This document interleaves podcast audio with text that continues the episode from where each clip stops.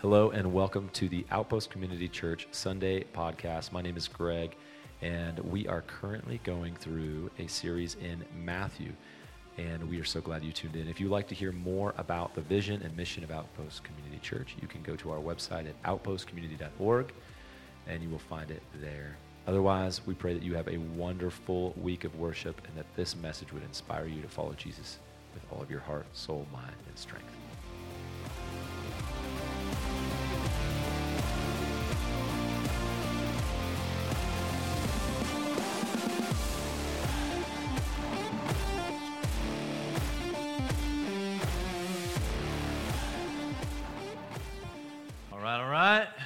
Morning.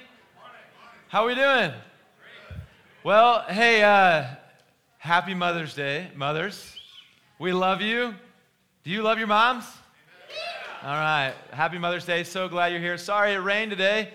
I prayed and talked to the Lord about it. I said, Would you give him sunshine? He said, Nope, just dreary sadness. No, he didn't answer me. But hey, I'm really thankful. Uh, yeah. And I didn't pray that, let's just be honest. Um, really thankful. I know all of us are thankful for the rain. We're Wyoming people, right? We got to wear a rain jacket today. It's one of the three times this year we'll get to do that. So thank the Lord. Well, hey, I'm glad that you're here. My name is Greg Brooks, okay? I'm just a young dude who loves Jesus, who's rescued out of sin. And, uh, and I'm still a sinner, but my God still loves me and He cares for me. And He's doing something that we call sanctification, which means He's growing me in my faith in Jesus. Is anybody else like me in this room? Okay, great. I love that you're here because we're going to have fun together. Because since you and I are similar in that way, we're going to have a great time learning about Jesus. And today, Jesus is going to be teaching us, and I'm just going to be talking about what he teaches. And so let's pray, okay? And, uh, but also, let's read God's word. So if you'll stand with me, go to Matthew chapter 6. We're going to be at verse 19. It's also going to be on the screen. But I encourage you to grab your Bible, use your phone, whatever the case may be. The reason why we do this, and so if you're here every week and you hear me say this every week, look, I'm not sorry, okay? But if you're new, the reason why we're standing right now is not because uh, we think you have to stand every time you read God's word. No. It's just a way to tell our bodies, tell our spirit, which are together and are one or both good together, uh, that the word of God is something that matters to us as a people of God, okay? What he says matters to us. And so we're going to read this. I'm going to read this. You can follow along. So starting in verse 19, it says this Jesus says, Do not lay up for yourselves treasures on earth, where moth and rust destroy and where thieves break in and steal. But lay up for yourselves treasures in heaven, where neither moth nor rust destroys, and where thieves do not break in and steal. For where your treasure is, there your heart will be also. The eye is the lamp of the body. So if your eye is healthy, your whole body will be full of light. But if your eye is bad, your whole body will be full of darkness. If then the light in you is darkness, how great is the darkness? No one can serve two masters, for he will either hate the one and love the other, or he will be devoted to the one and despise the other. You cannot serve God and money. Therefore, I tell you, do not be anxious about your life, what you will eat or what you will drink, nor about your body, what you will put on. Is life not more than food and body more than clothing? Look at the birds of the air. They neither sow nor reap nor gather into barns, and yet your heavenly Father feeds them. Are you not of more value than they? And which of you, by being anxious, can add a single hour to his span of life? And why are you anxious about clothing? Consider the lilies of the field, how they grow. They neither toil nor spin. Yet I tell you, even Solomon in all of his glory was not arrayed like one of these. But if God so clothes the grass of the field, which today is alive and tomorrow is thrown into the oven, will he not much more clothe you, O you of little faith? Therefore, do not be anxious, saying, What shall we eat? Or what shall we drink? Or what shall we wear? For the Gentiles seek after all these things, and your heavenly Father knows that you need them all. But seek first the kingdom of God and his righteousness, and all these things will be added to you. Therefore, do not be anxious about tomorrow, for tomorrow will be anxious for itself. Sufficient for the day is its own trouble. Father in heaven, thank you so much for giving us this word, which for a group of anxious people is a good word. a great reminder. And so this morning, as we talk about this war that we live in between anxiety and the oppression of wealth and prosperity and the confusion and diversion, uh, diverse paths it takes us on, and Lord, help us all. I pray you help every soul in this room to be reminded that we have a God that we can trust and a God who's worthy of our service. In Jesus' name, amen. All right, y'all can see, have a seat. All right. Uh, is anybody in this room and as like you struggle with anxiety in some form? Anybody in this room? Okay. If I had a third arm, I'd raise it. Okay. I struggle with anxiety, and so this past week I was reading Proverbs 18:10. It says this: "The name of the Lord is a strong tower. The righteous man runs into it and is safe." Is that true? I struggle to believe that. Anybody else?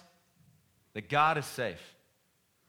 Man, our Bible tells us that the Lord is our strength and our safety. He's our safe place. When we choose to hide our hearts, guys, in God, it says that we are safe. I'm like, how do I even do that? How do I hide my, my heart in you, Lord?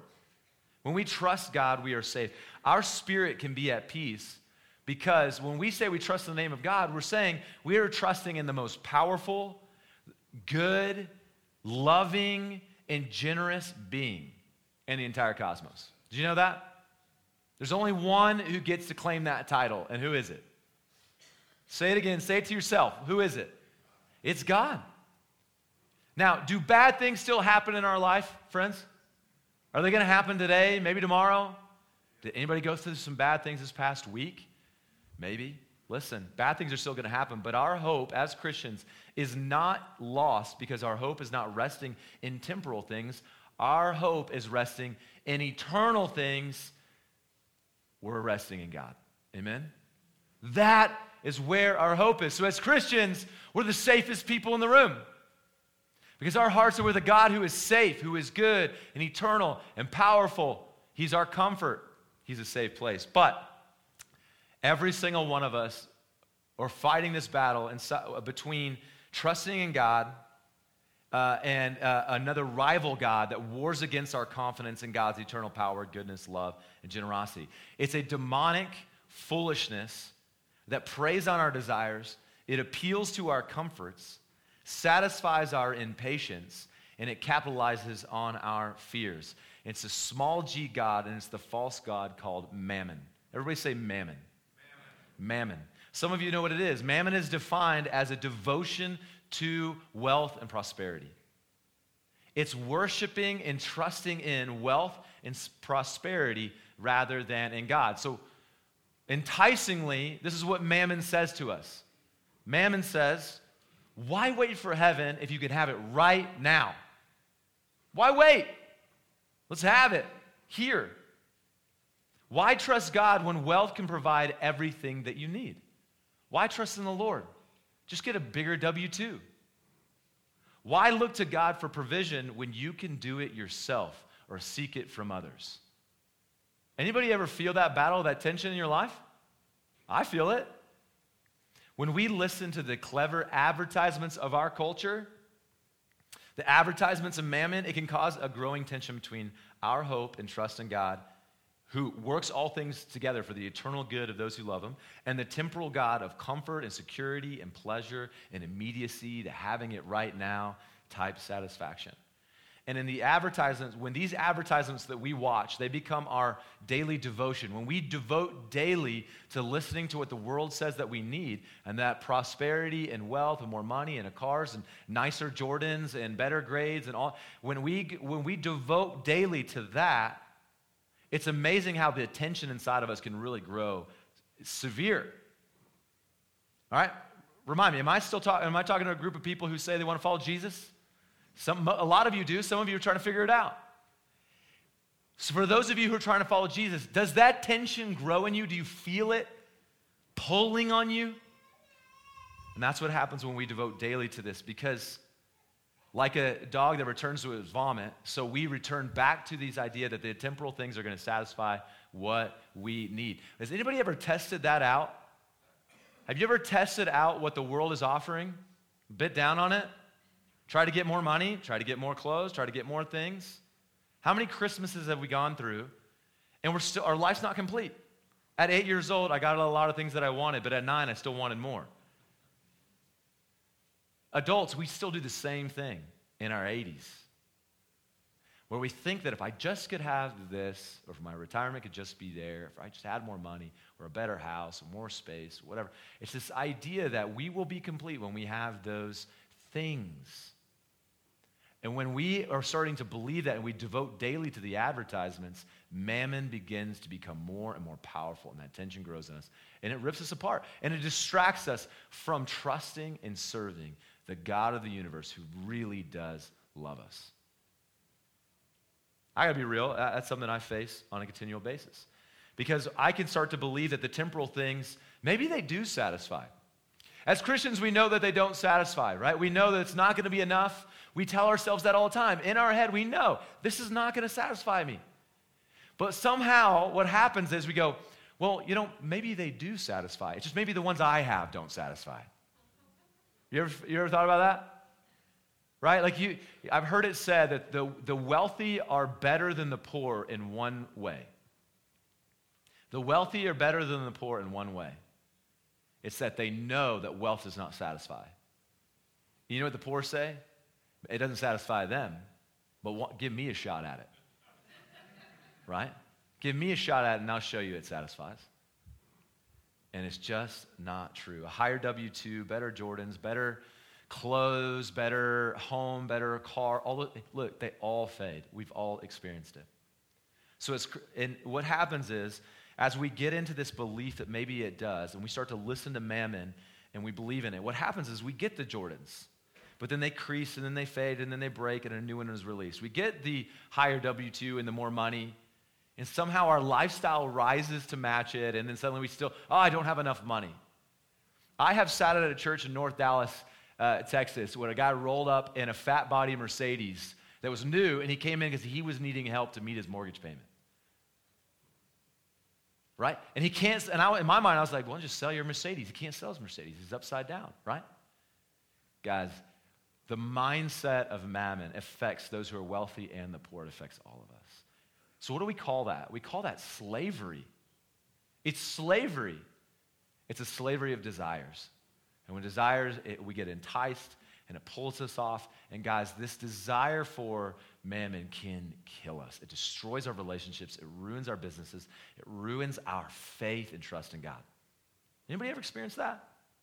And so here's the thing we Christians are no longer slaves, right? We're no longer slaves. As Christ followers, we are no longer slaves to money because we are slaves to who? To Christ. We are progressively free from the anxiety about provision because we trust God's care. Right? We are free from greed because God has shown us the joy of generosity. And so today, what we're going to do is we're looking at a passage that's going to sober us up. Y'all ready for that? It's going to be like an ice bucket to the face that says, Wake up! Friends, you live in the richest country in the world, and you have the highest rate of anxiety and depression in the world. Wake up because you don't have to. So, what we're going to do, we're going to look at it in two points. You ready? Two points. You're like, what? That's a, that's a third less than usual. This is going to be great. We're going to look at serving God rather than mammon and trusting God rather than worry. Serve God rather than mammon, trust God rather than worry. So let's look at serve God rather than mammon. All right, before we begin, Guys, it's important that I remind you that you are not just a physical body. Did y'all know that? You are not just a physical body who, that has to eat and that has to get dressed. You are, listen to me, an embodied soul. When scripture says that you were created in the image of God, it does not mean that there was a God who was standing and looked like me who was creating people who look like him. All right? Physically, it's not that you look like God, it's that you spiritually are like God. What does that even mean? What it means is, is it means you ha- guys have the capacity to make moral decisions. You have the, uh, the ability to experience wonder and love and hatred in a way that the rest of creation can't experience. you can experience a relationship with God in a way that your horses and your dog and your cats cannot experience. Did you know that? That's why when a cat gets ran over, it's not as big of a deal as when a human gets ran over. Because you have value. And cats have value, but not like you. You are an embodied soul created in the image of God. Now, here's the thing our culture sometimes, or Christianity can sometimes tell us that our body is bad. Your body's not bad, your body is not an enemy. Scripture talks about there is a, a battle between the flesh and the spirit. Anybody ever heard of this? Okay, it talks about the battle between the flesh and the spirit, but it's not referring to your physical flesh. Your skin is not going to war against your spirit, right? Your ears are not going to war against your spirit. What it's talking about, it's referencing the evil desires that you have in you. And listen, friends, every one of you has evil desire in you. I don't care how well you dress today and that you walked into a Baptist church, nobody's going to be convinced that you don't have evil desire in you. We all do. And the evil desires in you, they capitalize on your flesh, on your physical desires. It takes advantage of them to convince you of things and cause you to go to war. Has anybody ever felt this battle between the metaphysical flesh in you and the spirit to follow Jesus? Have you ever like really wanted to follow Jesus, but for some reason you just kept messing up? Anybody ever felt that? Hey, you're in good company because nobody, like most people didn't say yes, but they all should have. You know that Paul, who I think all of us look up to in the New Testament, Paul says this in Romans chapter 7, probably the most relatable passage of scripture in your entire Bible. He says, For I know that nothing good dwells within me. For I have a desire to do what is right, but not the ability to carry it out. And everybody said, Amen. That's what it's like to follow Jesus. The whole world looks at us and goes, ah, those Christians are hypocrites. And we're going, yeah, I know, man, this is hard. Come give it a shot. Come on. It's really, really difficult. So here's what I want to show you, okay? You've got to understand that you're more than just a body and you're more than just a spirit. You are a soul. So uh, about two years ago, I showed this image and I'm going to show it again because I think it's really, really helpful. So look at this. Uh, if you're in the far back, I'm sorry. You start moving forward. You'll see things better. All right. Uh, we should have done white lines, but again, we pulled this from two years ago when we were in a rec center. So this is, I want to show you what you really are, because when I show you what, what you really are, it's going to help you understand three other things I want to show you. So number one, you're a soul. So see the bigger ring on the outside? That is everything that you are. It's your soul.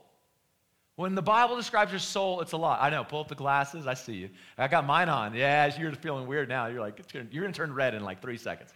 Um, so here's what I'm having. So it, it, it's the soul. So what's inside of the soul? Well, soul inside of that is social. You see that? Social is a weird word. Weird word. But what I would say is it's your environment.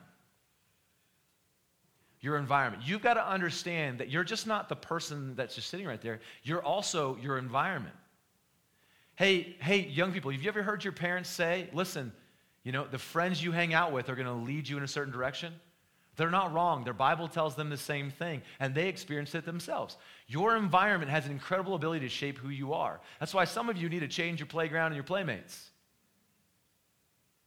All right, and so you are a you're a, you're a, a, an environment, but then also you're a body. All right, like pinch yourself a little bit. Are you here? You guys alive? Ashley was trying to see if you were awake. You're smiling. You're happy. I am a body.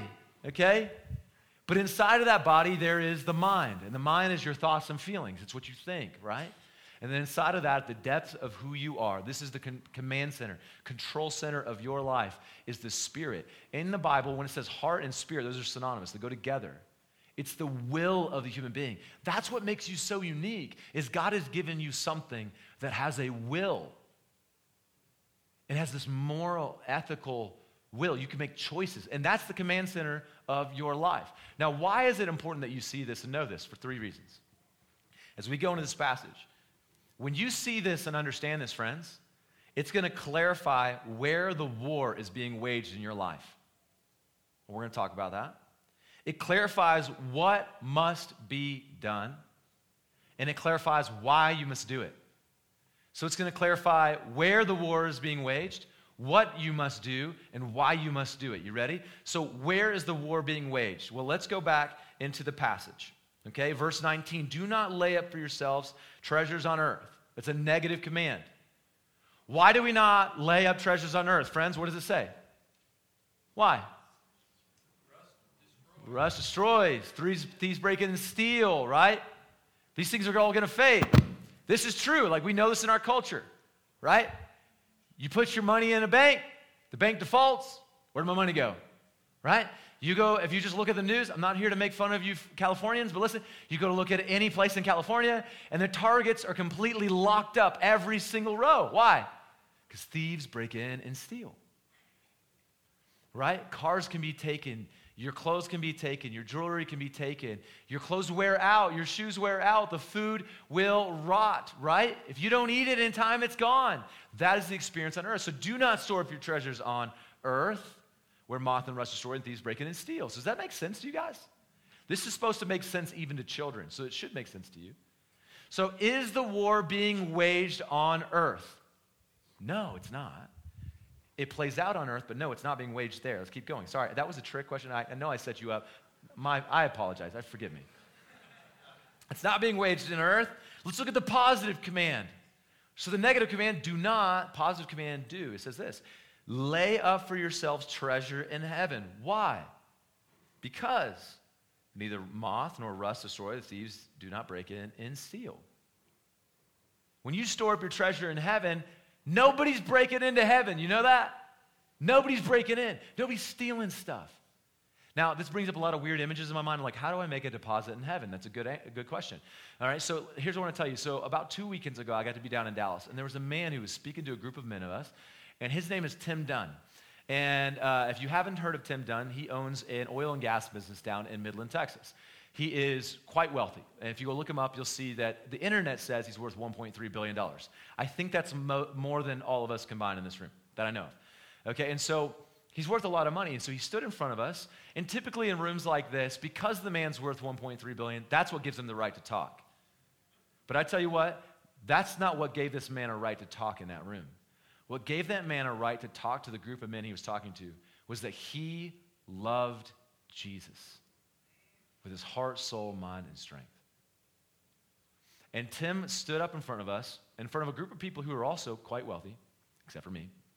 And he said this He goes, Guys, he said this. He said, Guys, listen.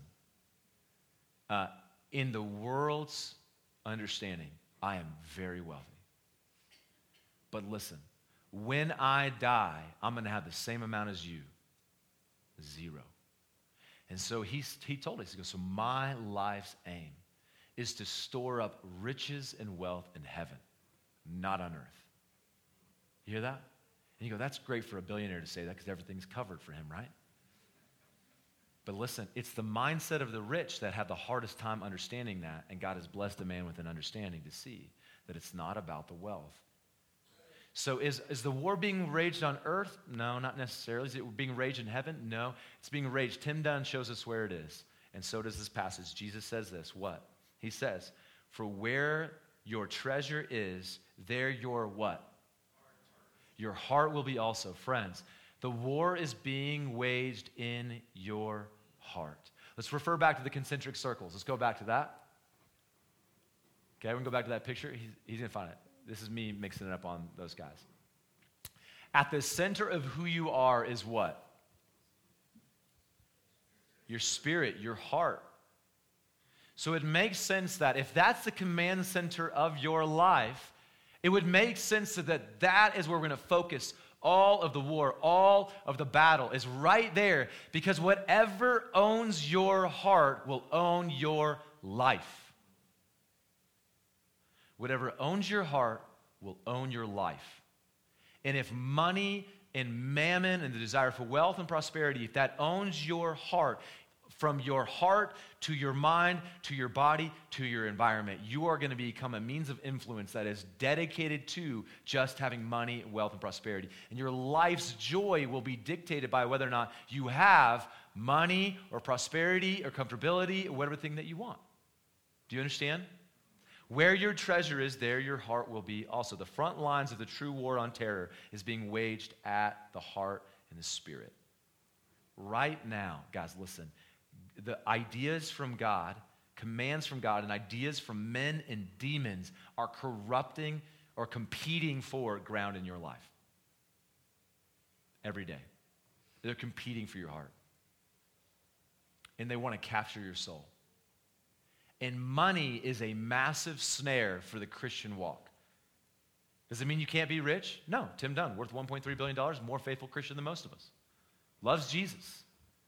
But it is a massive snare for the heart of a follower of Jesus. For instance, in Mark chapter 4, when Jesus is talking about the parable of the soils, most of you maybe have heard this. He talks about four different soils, only one of them produces.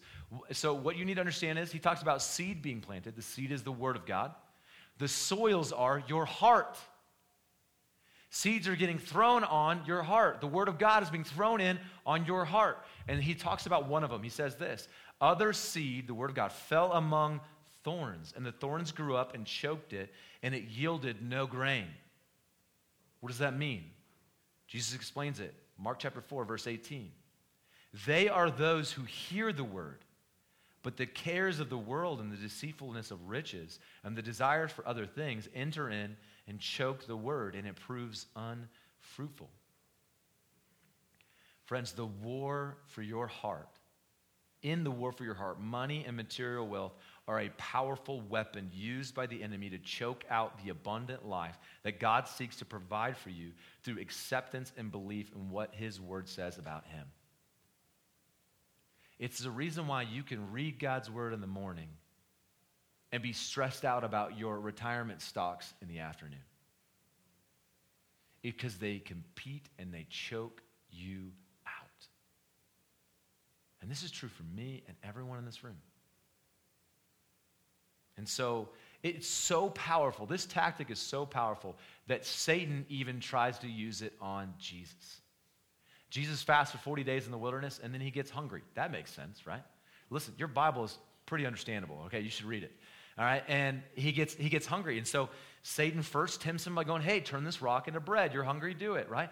And then he tries to tempt him to jump off a building. That's not a temptation for me, but it's also just a way to go, "Let's see if God will catch you and care for you." And then when he sees that doesn't that doesn't work out, Satan pulls out all the stops on Jesus. Pulls out all the stops. He just like goes full send. And Satan says this in Matthew. The, uh, no, he says that. Where am I at? Again, the devil took him to a very high mountain and showed him all the kingdoms of the world and their glory. And he said to Jesus, All these I will give you if you will fall down and worship me. Does Satan have the ability to hand these things over? Yes, he does. And the last and greatest temptation that he offers to Jesus is I will give you all the wealth and prosperity, but you got to bow to me. Christians, listen to me. I want to warn you. Make no mistake, the war for your soul is being waged at your heart because what your heart worships determines its direction. And if your heart determine, uh, desires for the kingdoms of this world, your soul will end up worshiping Satan, the kingdom of Satan. Just because you didn't join in two weeks ago, they had the biggest Satan convention in history happen in Boston. Two weekends ago. Just because you didn't attend that convention doesn't mean that you're not attending to what Satan wants for you when we give ourselves over in our desires of our heart for the kingdom, for wealth and prosperity here on earth, rather than trusting in God. But when we look to the Lord, when we trust in Him, when we respond to Satan, when we respond to that desire in our heart, the same way Jesus responded to that snake, what did he say? He said, I will worship the Lord my God, and Him only shall I serve. That's what we say. When we look at our bank account and it's getting empty, you go, I will worship the Lord my God, and him only will I serve. When you're just scrolling through the gram and they're hitting you with those advertisements that seem to be, you know, keenly placed for you, right? And they tell us, we were talking about this last night. They're like, they tell us that they're not listening to what we say and then therefore, uh, you know, giving us advertisements. You know, what's funny though is we said, we're talking about Ford Broncos and I'm scrolling through Instagram, suddenly Ford Broncos show up. Yeah, whatever, Google, whatever, Instagram. I know you're listening, but please do not seize my, all my money. Um, so, listen, friends. What this does is listen, uh, we have to choose to say, I will worship the Lord my God and him only will I serve. My heart will be stored in heaven. My heart will not be stored in what I own. Right? I have no worth. It's not about my, it's not about my uh, net worth. It's, it's about my heavenly worth with God. That's what it's about. And so, how do we know? So the question is as a Christian, you guys are all going to ask this, you're all going to think about this maybe, hopefully. You're going to go, hey, how do I know if I'm growing in this, if I'm becoming uh, I'm growing in trusting in the Lord. Right? Anybody ever wonder that? Is God taking, who's winning the battle in my heart? Is God winning that battle or is mammon winning that battle? Who's winning? Well, really, Jesus answers that in verse 22. I think this is really amazing. He says this The eye is the lamp of the body. So if your eye is healthy, your whole body will be full of light. But if your eye is bad, your whole body will be full of darkness. If then the light in you is darkness, how great is that darkness? What is he saying? Okay, what Jesus is saying is this. The last time I taught on this, I shared about this ancient understanding of the good eye and a bad eye. Good eye and a bad eye. What Jesus' audience was hearing right here is a co- common idiom that describes the difference between generous people and greedy people. What do I mean by that? For instance, the word healthy eye is haplos. Everyone say haplos. Haplos, haplos all right, it just means single minded or sincere and it also comes from the root word for generous. So the healthy eye is that generous eye, right? Now, the word for bad eye here is better translated as jealous eye. It's ophthalmos panero, which sounds like a Harry Potter spell, okay?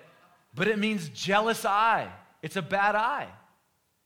So there's, the, there's this generous eye, and then there's this jealous eye. And so, what he's saying is, you can tell whether or not God is taking ground in somebody's heart, partially by the look in their eyes, but primarily by the generosity of their life. You hear that? Have you ever met a greedy person? You can see it in their eyes, right? But also, you can see the, uh, the, the haplos, the health in a man's eye who's filled with Jesus and knows the generosity of God because you see the generosity of his life. If you want to know if God's taking ground in your heart, have you become more generous or have you become more self centered, conceited, greedy, self devoted, right? And you're seeking more after what you can get rather than what you can give. That's the real question. It comes down to that. And what he's saying in this, he goes, hey, if the light in you is darkness, how great is the darkness? He's saying, hey, if the generosity in you really is greed, how great is your greed? Whoa. You see what I'm saying? You see what he's saying? Wow, so good. It's like Jesus is the most brilliant man we've ever read about. So, what Jesus is saying is it fits right into the context. So, oh, so uh, I told you, understanding what you are clarifies where the war is being waged. Where's the war being waged, friends? in your heart. How do we know who's winning the war in our hearts? By partially by the generosity and sincerity of our eyes, as well as primarily by the generosity and sincerity of our lives. We're not double minded people. We don't serve God just so that we can also get something. We serve God because He's worthy of our service. We worship God and give because He's been what? Generous to us. We're going to get to that here in a second. So, first of all, the war is being waged in our heart. Now, what must be done? What should we do? That takes us directly into verse 24. He says, No one can serve two masters. Either he will hate the one and love the other, or he'll be devoted to the one and despise the other. You cannot serve God and money. I want to show you this image. So, the same concentric circles, but we're going to put a throne. You can't see, I can see it. Okay, I, that red thing in the middle is a throne. I know it's hard to see where you're at. Use your imagination. That's a throne. I want you to imagine that inside of your chest, inside of your soul, there's a little throne. And the question is who sits on it? You and Mammon or God? Who sits on the throne? But it's, it's a seat for only one. All right? It's not a love seat, it's a seat for one. Who sits on the throne of your heart? Okay? Is it God? Or would your life say that somebody else is running the show here inside of your soul? When it comes to your finances, when it comes to your money, when it comes to your desires for wealth, prosperity, whatever the case may be, who's sitting on that throne? Now, the question I had, and maybe you have, is why can't I serve both? Why can't they both be there? Why can't I just pursue what I want at the same time? It's like, God, you can get, you jump in here, you get 50%. We'll give you half of the company, half of my life. Why can't you serve both? Well, first John, John, who's a disciple of Jesus, he says, Do not love the world or the things of the world. If anyone loves the world, the love of the Father is not in him. For all that is in the world, the desires of the flesh and the desires of the eyes and the pride of life, it's not from the Father, guys. It's from the world. And listen to what he says the world is passing away along with its desires, but whoever does the will of God abides forever. Y'all see what he's saying? It's so simple. Look, I think there's tension in the room because some of you guys are going, oh crap, I've got a problem. The reason why you can't serve mammon and you cannot serve God at the same time is because God wants you, listen, friends, He wants you to hold everything in your life open handedly like this. Okay, everybody put your hands out in front of you like this. Remember, you're an embodied soul. Your body's going to have an impact on your spirit right now. Hold your hands out like this. Eh, can, with your hands open like this, can I come and put something in it? Is it pretty easy? Can I come and take something out? That's the, that's the relationship you're supposed to have with God and your material possessions. Do you understand? Everybody close your hands. Uh, is it going to be tough for me to place something in your hands right now? Why? Because they're, cl- thank you. The, yeah, everyone's starting to get it. Because they're closed. All right, you can put your hands down. Because they're closed, guys. And God is sometimes, listen, if you worship money and material possessions, what are you going to do when God says, hey, I need to take that? I need, you, I need to use that for the kingdom of God. I need that person to have that jacket. I need the person, I need you to open up that fridge of yours, and I need you to feed your neighbor because you feeding your neighbor and showing hospitality in that moment is going to open their hearts up to hear what I want to place into their hearts the word, the seeds.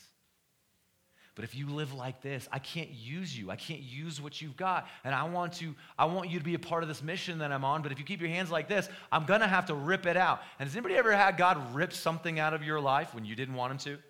How, what's that experience like? It's painful. When he takes your home, he takes your job, he takes that money, he takes that savings, he takes that business relationship. When he takes it, it hurts. But for the follower of God who's, who, who has God sitting on his, the throne of his heart, which, guys, that could be this week and not next week, depending on how we devote our lives to him. When it's like this and he comes and takes it, it's like no pain. It's like, oh, great, that's yours, Lord. You gave it to me anyways. I love you. You can have it. Because I know that when this world fades and there's nothing left in my hands, I will have hands that are raised to God because I will be in the presence of the Lord forever. Christians, your biggest problem is you don't think about eternity, you only think about retirement. You don't think about eternity, you think about retirement. Retirement's not even in the Bible. You know, when a guy retired, he got blind, and so he had to step out of being a, a priest. He couldn't see anymore. You're not done.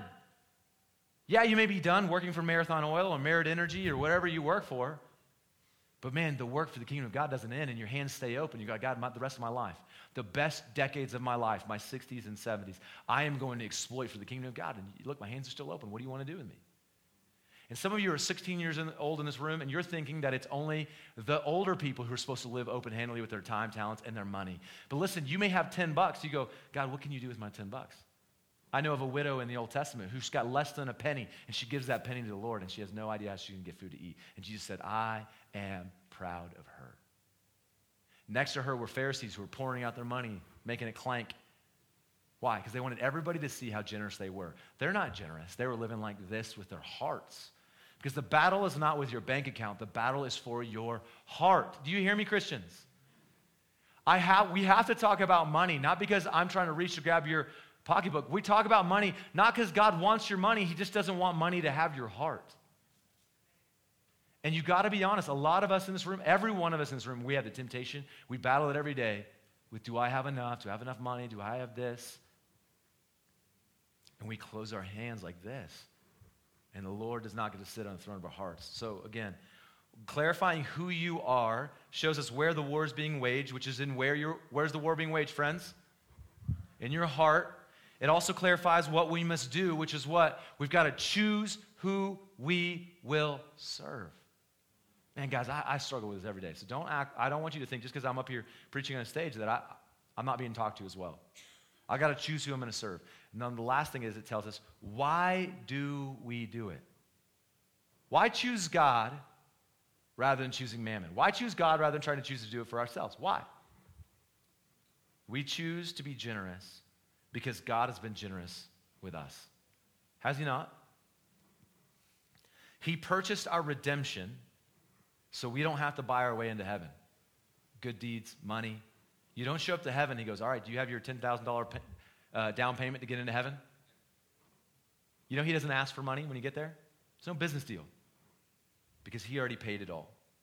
He provided His righteousness so there's no need to provide your own. He extended us mercy, guys, so there's no reason to beg. He gave us His Spirit, so there's no reason to walk alone. The reason why we are generous is because He has been generous with us. That's it. That's why. So we get up off that throne, we shoo away mammon, and we say, Lord, it, it, it's yours. You can have it.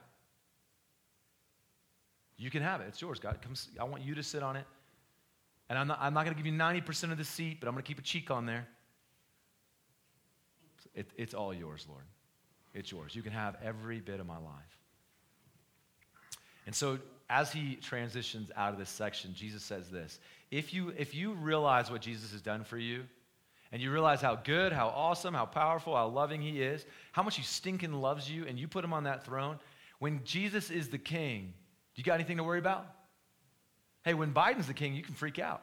When Trump's the king, you can freak out. When a man's on that throne, you can freak out. When mammon is on that throne, you should freak out. But as soon as God sits on the throne, he says this Therefore, I tell you, do not be anxious about your life, what you will eat or what you will drink, nor about your body or what you will put on. He says, Listen, don't worry. You have nothing to worry about anymore because I'm on the throne. When he says therefore, what he's basically saying is, it's like, therefore, I, have told you all this, therefore, uh, it's like a, it's like two plus two equals four. Hey, because two plus two, right? Therefore, four. Hey, because I am God and I care about you and you've invited me into your heart. Hey, listen, you got nothing to worry about. You could calm down. It's like a, it's like a no duh. I got nothing to worry. I got God. All right. Now, maybe you're a normal follower of Jesus like me, and uh, you struggle with anxiety. Like I said, anybody struggle with anxiety in here? I struggle with anxiety about my future and my money and the things in my life and yada, yada. It comes into my life. So that's what this next section is about. It's about trusting God rather than worrying. Now, I don't know about you, but I don't just throw trust around willy nilly. Does anybody else do that? We're not, so, we're, not, we're not very trustworthy people, especially in a skeptical society, right, like ours. We don't just throw trust around. Why don't we throw trust around? Because you can get hurt. You can get abandoned. You can get taken advantage of. It doesn't feel so good. So, why should we trust God? Well, He's about to give us seven reasons why we should trust God. Seven reasons. As we go through these, guys, I want you to hear the tenderness and love of God in this section. All right, listen, here's number one Is life not more than food and the body more than clothing? What he's saying is this life is not food and clothing. Now, sure, Food keeps us alive, clothing can keep us warm and safe from the elements. But is life about food? Is life about surviving and staying alive? No, isn't life more than that? Friends, isn't it more than food? More than clothing? Now, food is great. It can make life so much better. Clothing is nice. I'm glad none of you are in your naked. All right? You didn't have to walk through that rain and freak out about it, right? We're here. It's great. It makes life great. But life is about relationships. It's about communion with God and fellowship with one another. That's where life is found. It's found in this and hanging and being together and seeing each other. It's found in me having a relationship with God who loves and cares. Life's not about food. And so what he's saying is like, guys, don't make it about food and don't make it about clothes. Number two, look at the birds of the air. They neither sow nor reap nor gather into barns, and yet your heavenly Father feeds them, and you're not more value than they. Any bird watchers in the room? If you're a bird watcher, you're called a birder right?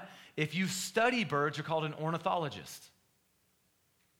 But, friends, you don't have to be either to understand what Jesus is saying. He's saying, listen, the birds, they don't have individual names. They don't have farmland. They're not out there, you know, in a combine or running it out there just with their overalls on. Yet God cares for them. But God also knows that you have a name. He created you in His image. He knows you work. At the end of the day, he's saying, look, if I'm going to care for the birds, I care for you. I love the simple, simple lessons in the Bible. It's that simple. Don't turn it into a cartoon felt board type idea. He's trying to tell you something. Like, if I care for the birds, why wouldn't I care for you? Reason number three. And which of you, by being anxious, can add a single hour to a span of life? Now, we got some anxious people in the room. We got some worriers in this room. How many of you guys felt like you extended your life by worrying?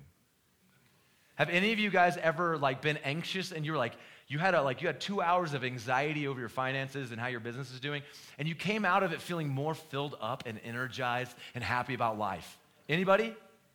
No. Does anybody believe, okay, without hearing any scientific data, does anybody in here believe that anxiety takes off time off the end of your life? Anybody believe that? Anybody feel that in your gut? Hey, cool. Guess what? Yale did a research study that says it's actually true. You age faster when you're more anxious. When you're more anxious. It's it, so Yale said this a lot of this is what this is what Yale said. Whether you care about what they think or not, it says a lot of people have felt at a gut level that stress makes us age faster, and our study shows that that is true.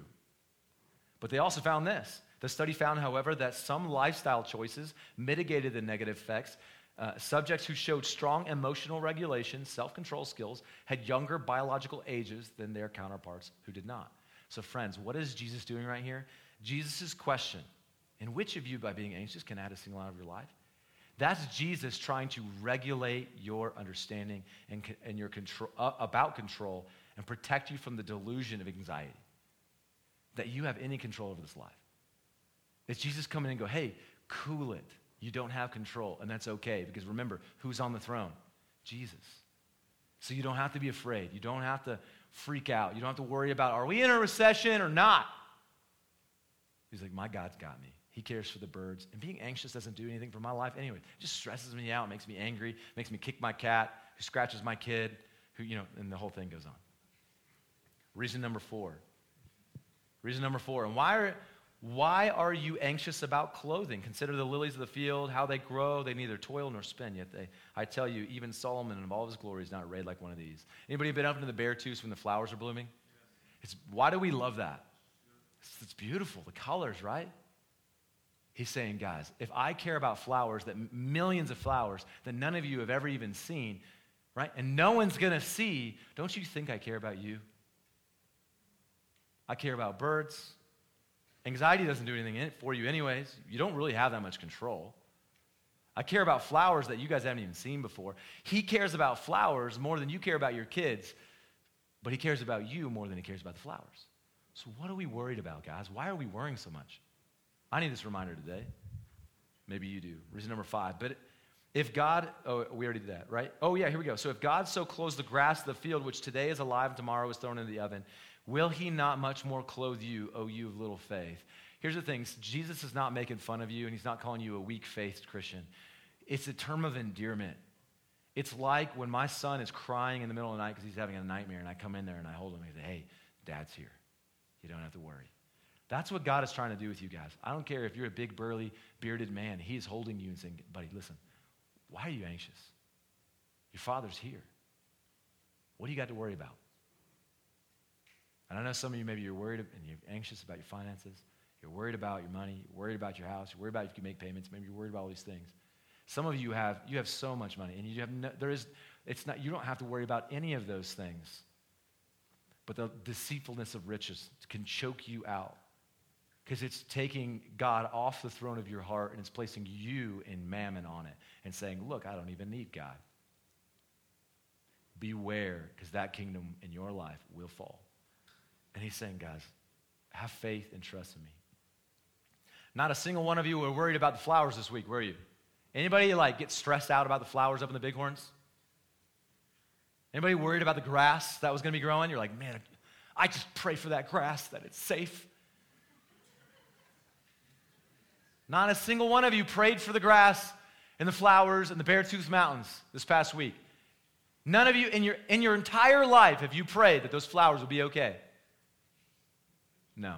But your God sees them and he sees you as greater than them. So, what does this remind us? It says, that's why Jesus says again, therefore, do not be anxious, saying, What shall we eat, or what shall we drink, or what shall we wear? If God is good and he's in control and he's so stinking in love with you, here's the first five things life is not, life is not about food and, and clothing. Number two, God takes care of the birds and you're worth more to him. Number three, anxiety doesn't produce anything, anyways. God clothes the flowers, you are more valuable than flowers. Number five, God cares about dispensable grass. You are more valuable than grass. So don't be anxious because anxiety is killing you anyways. National Institute of Health reported that one in six American adults each year struggles with uh, anxiety disorders. That's 66 million people. And I think that's just way too low. I think it affects every person across America, across all time. But it says this they found that anxiety disorders can also raise your risk of medical problems such as heart disease, diabetes, substance abuse, and depression. What does that say? You worrying about whether or not God cares about you is literally killing you. It's literally killing you. It's definitely killing our kids. My guess it's so much higher than that. But as God's children, we have a choice. Here's reason number six Jesus says, For the Gentiles seek after these things, and your heavenly Father knows that you need them all. What's the point? Hey, Christians, let me just listen. Christians can worry and get anxious. It's true. We, get, we worry and we get anxious. But here's the point that Jesus is making we don't have to. The rest of the Gentiles, the rest of the world, he's saying, they're gonna be. They're gonna get anxious. And they should be anxious because they got nothing else but themselves. They got nothing else but their bank account. They're trying to do it all on their own. And listen, they're gonna stand on their own. But we Christians, even though we still get anxious, we don't have to. Say it to yourself I don't have to. If you're right there and you're sitting here and you're feeling anxious, I don't have to feel this way. And the reason why I don't have to feel this way is because I choose to seek first the kingdom of God and his righteousness. And he says, if I seek first the kingdom of God and his righteousness, all these things will be added to me. If I say, God, I just want your kingdom so you have the throne of my heart and my life, I'm not worried. Therefore, I'm okay. Does that mean that God is going to become our Santa Claus and he's going to give us the desires of our heart? Does that mean that? Anybody, Christians? No, Jesus is not Santa Claus. He's not going to do that. Does it mean that we're never going to be hungry again? No. Some of you are hungry right now and you cannot wait for me to shut up. Does it mean that you're not going to be cold or wet or you're going to have to face the elements or you're going to have to be looking for a house and not know where you're going to live anymore? Does it mean that's never going to happen? No. Right now in Burma, if you go and look at the Free Burma Rangers Instagram page, house after house being burned and, and being bombed by people who hate another ethnicity. And some of them are followers of Jesus. Does mean God doesn't love them and He's not going to provide for them? No, this is uh, something I want to remind you of is that God cares for you and you can trust Him. But you've got to remember that, guys, we are not just people who can trust God, but we're also people that God has entrusted to a rich gold that we have to take to the world. And that's why it says, he said in Matthew chapter 8, now when Jesus saw a crowd around him, he gave orders to go over to the other side, and a scribe came up and said to him, Teacher, I will follow you wherever you go. Anybody have said that? Everybody said, I want to follow you, Jesus. I want to go with you. I want to follow you. Anybody, raise your hand. I have. That's why I live in Cody, Wyoming. I would live, I would totally live in the Florida Keys rather than here. But the Lord said, Go to Cody. I said, All right, I'll go to Cody. I'll follow you anywhere, Lord. And so this is what he says. Jesus answers this guy. He says, Jesus said to him, Foxes have holes and the birds of the air have nests, but the Son of Man has nowhere to lay his head. Friends, this is super confusing. Didn't Jesus just say back in Matthew chapter 6 that if he sees the birds and he cares for them, he'll care for you? And he just goes, Hey, the birds got houses, but I don't got a house. Did Jesus just say that God's going to provide for us, but that God has not provided for Jesus? Is that what that said? What that means is Jesus saying, listen, I trust God. And if he wants me to have a house, I will have a house. But if he wants to take my house, it doesn't matter because I'm here to serve him. Because I know that when I die, it's not about houses anymore because I get a kingdom. In John 14, 2, he says he goes to prepare a room for me. He says, If it were not so, would I have told you that? That's Jesus going, guys, I am, I, like, how many of you guys that you, when you have family coming in, your wife is like getting the house all ready and cleaning and getting like, you're like rolling up towels and setting them like on the nightstand. And you're like, why don't you ever do these kind of things for me, babe? Right? Right? And, and she's like preparing for the in laws to get in. Jesus is like that, but so much greater. He's like got a room. He's preparing. He's like, my, my boy Greg is going to be here one day, and I can't wait. I'm going to get him here. I'm calling him. And when he dies, he's going to come over. It's going to sting. But you know what? It's going to be, it's, the joy is going to outweigh all that pain he went through because I got a room and I can't wait for him to get here. I'm, I'm rolling up the towels. I'm getting the bed just ready. He's got the favorite colors on the wall. I love him. Now, whether or not it's going to be painted and I'm going to have a bed and all that, I don't know. But at the end of the day, it says that my God has a heart to prepare for me because he loves me. So it makes me confident that he's going to provide for me in this life. And when he doesn't provide for me, I know that there's a mission that I, I have to walk in. So not only is God going to provide, but also this life of following Jesus comes at a cost. So, Christians, there's two things you got to understand. Number one is you, you are called to serve God. All of the world is called to serve God, just only a few of us recognize it. Number two, called to trust God. You got to trust Him that sometimes He's saying, I need your finances.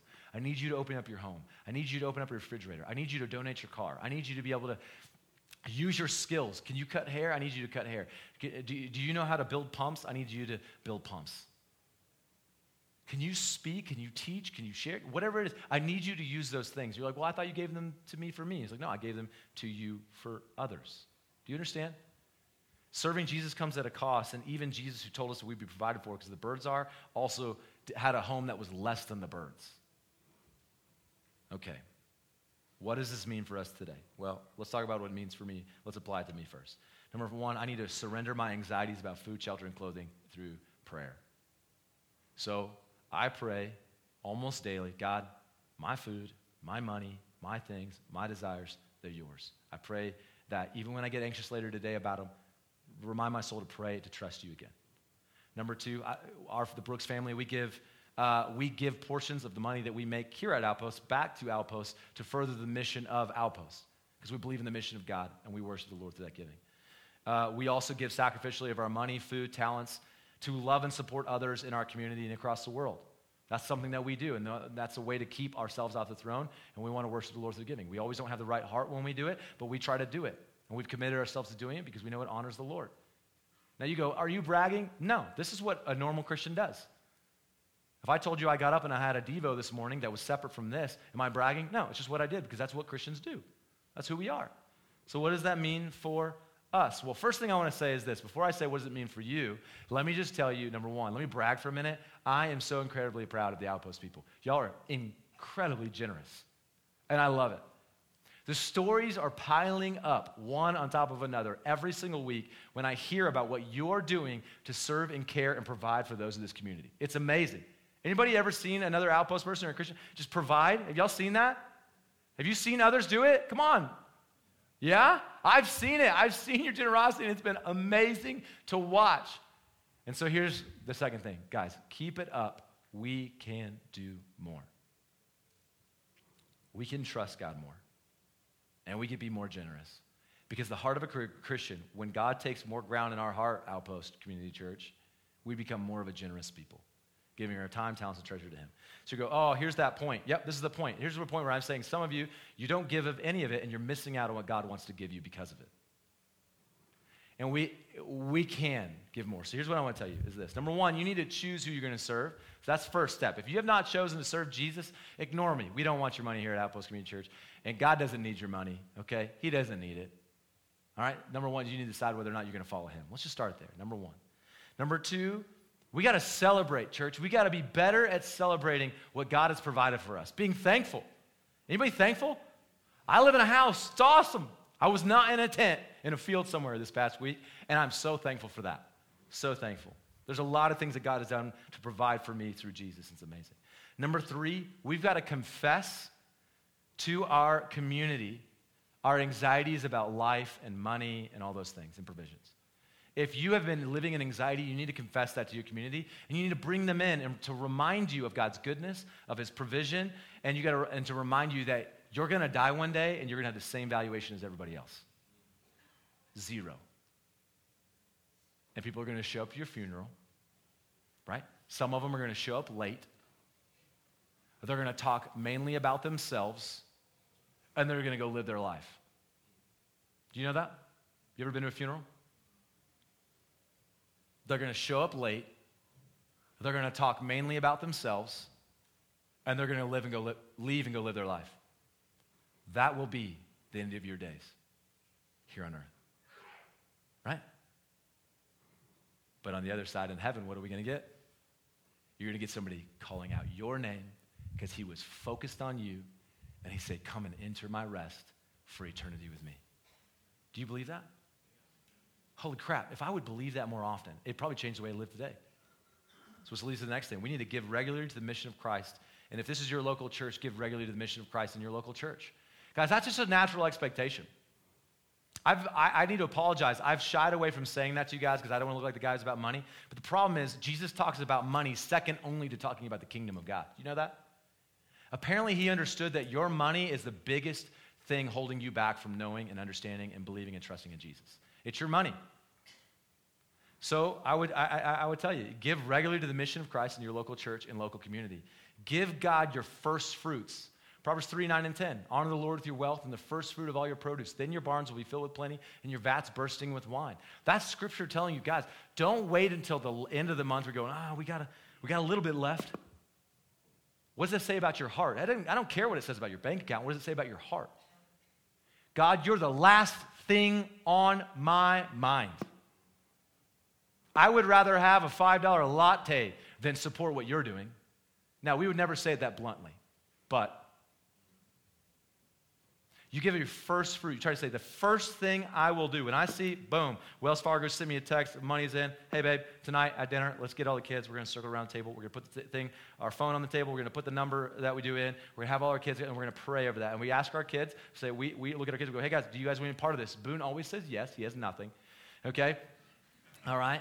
And uh, Trip has no idea. He's just along for the ride. And Liv, the first month, said yes. And since then, his be like, uh, no right? Because she's saving up for a bearded dragon, and I get it. And look, we're not trying to make her do it, but we're like, babe, do you want to jump in and helping out with, with the mission of Outpost? Uh, but I'm trying to save for a bearded dragon. We're like, all right, babe, we're praying for you. Lord, help my daughter realize. Guys, that's what it looks like at our house. We put it right there on the table. Our kids see what it is. And they go, okay, that's what our family gives. And we go, like, let's put it on the table. Do we miss the first part of the month? Do we sometimes forget? Yeah, a lot. We forget. We're doing it in the middle of the month. Oh, crap, we we're doing that tonight. We sit at the dinner table, it's a part of our devotion to God, and we sit and do it. Follow me as I follow Christ. Some of you guys, you go, all right, here, hold on. How much, how much should I give? Is there a percentage? Look, I'm not going to tell you what percentage. I'll tell you, the Bible only tells you one percentage. So if you're looking for a place to start, maybe 10% is where you should start. Some of you go, that freaks me out. I know, but I was 19 years old. By the grace of God, I made that decision. And you know what? It's never ruined my life. Never ruined my life. When we were living in a camp making less than $16,000 a year, we gave 10% of our income away, as well as I also paid for my way to get through college. God can provide. When I went down to Dallas, Texas to go to a place called Watermark to study, they paid me $1,600 a month. My rent in North Dallas was $1,600 a month. I was like, thank you, here you go. We still have a roof.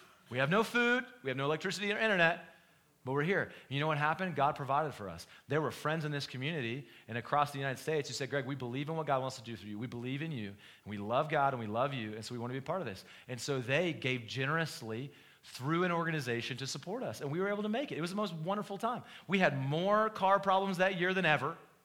And God provided for every single need that we had. I'm telling you, I trust in God more today because I've been generous with my time, talents, and treasure than I, I would have been if I hadn't. I'm not saying I trust God more than you because I give. No, you can give like the Pharisees and have no trust in God. But I'm telling you that God has done something in my heart because of my generosity that makes me go, oh, that's right, I forgot. You do love me, you do see me, you will provide. Do you hear what I'm saying? Some of y'all think that's crazy. So here's what I'm going to say you need to give sacrificially. What do I mean by sacrificially? Guys, okay, I love what Brad said last week. He said, What should you give? Somewhere between what Jesus gave to you, which was what? His entire life, and that hurts. I think that's a good margin.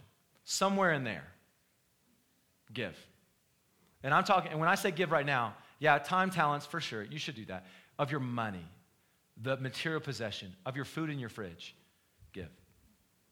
And the last thing is you got to give God the glory because it ain't about you and it's not about outposts. It's about God and it's about His kingdom.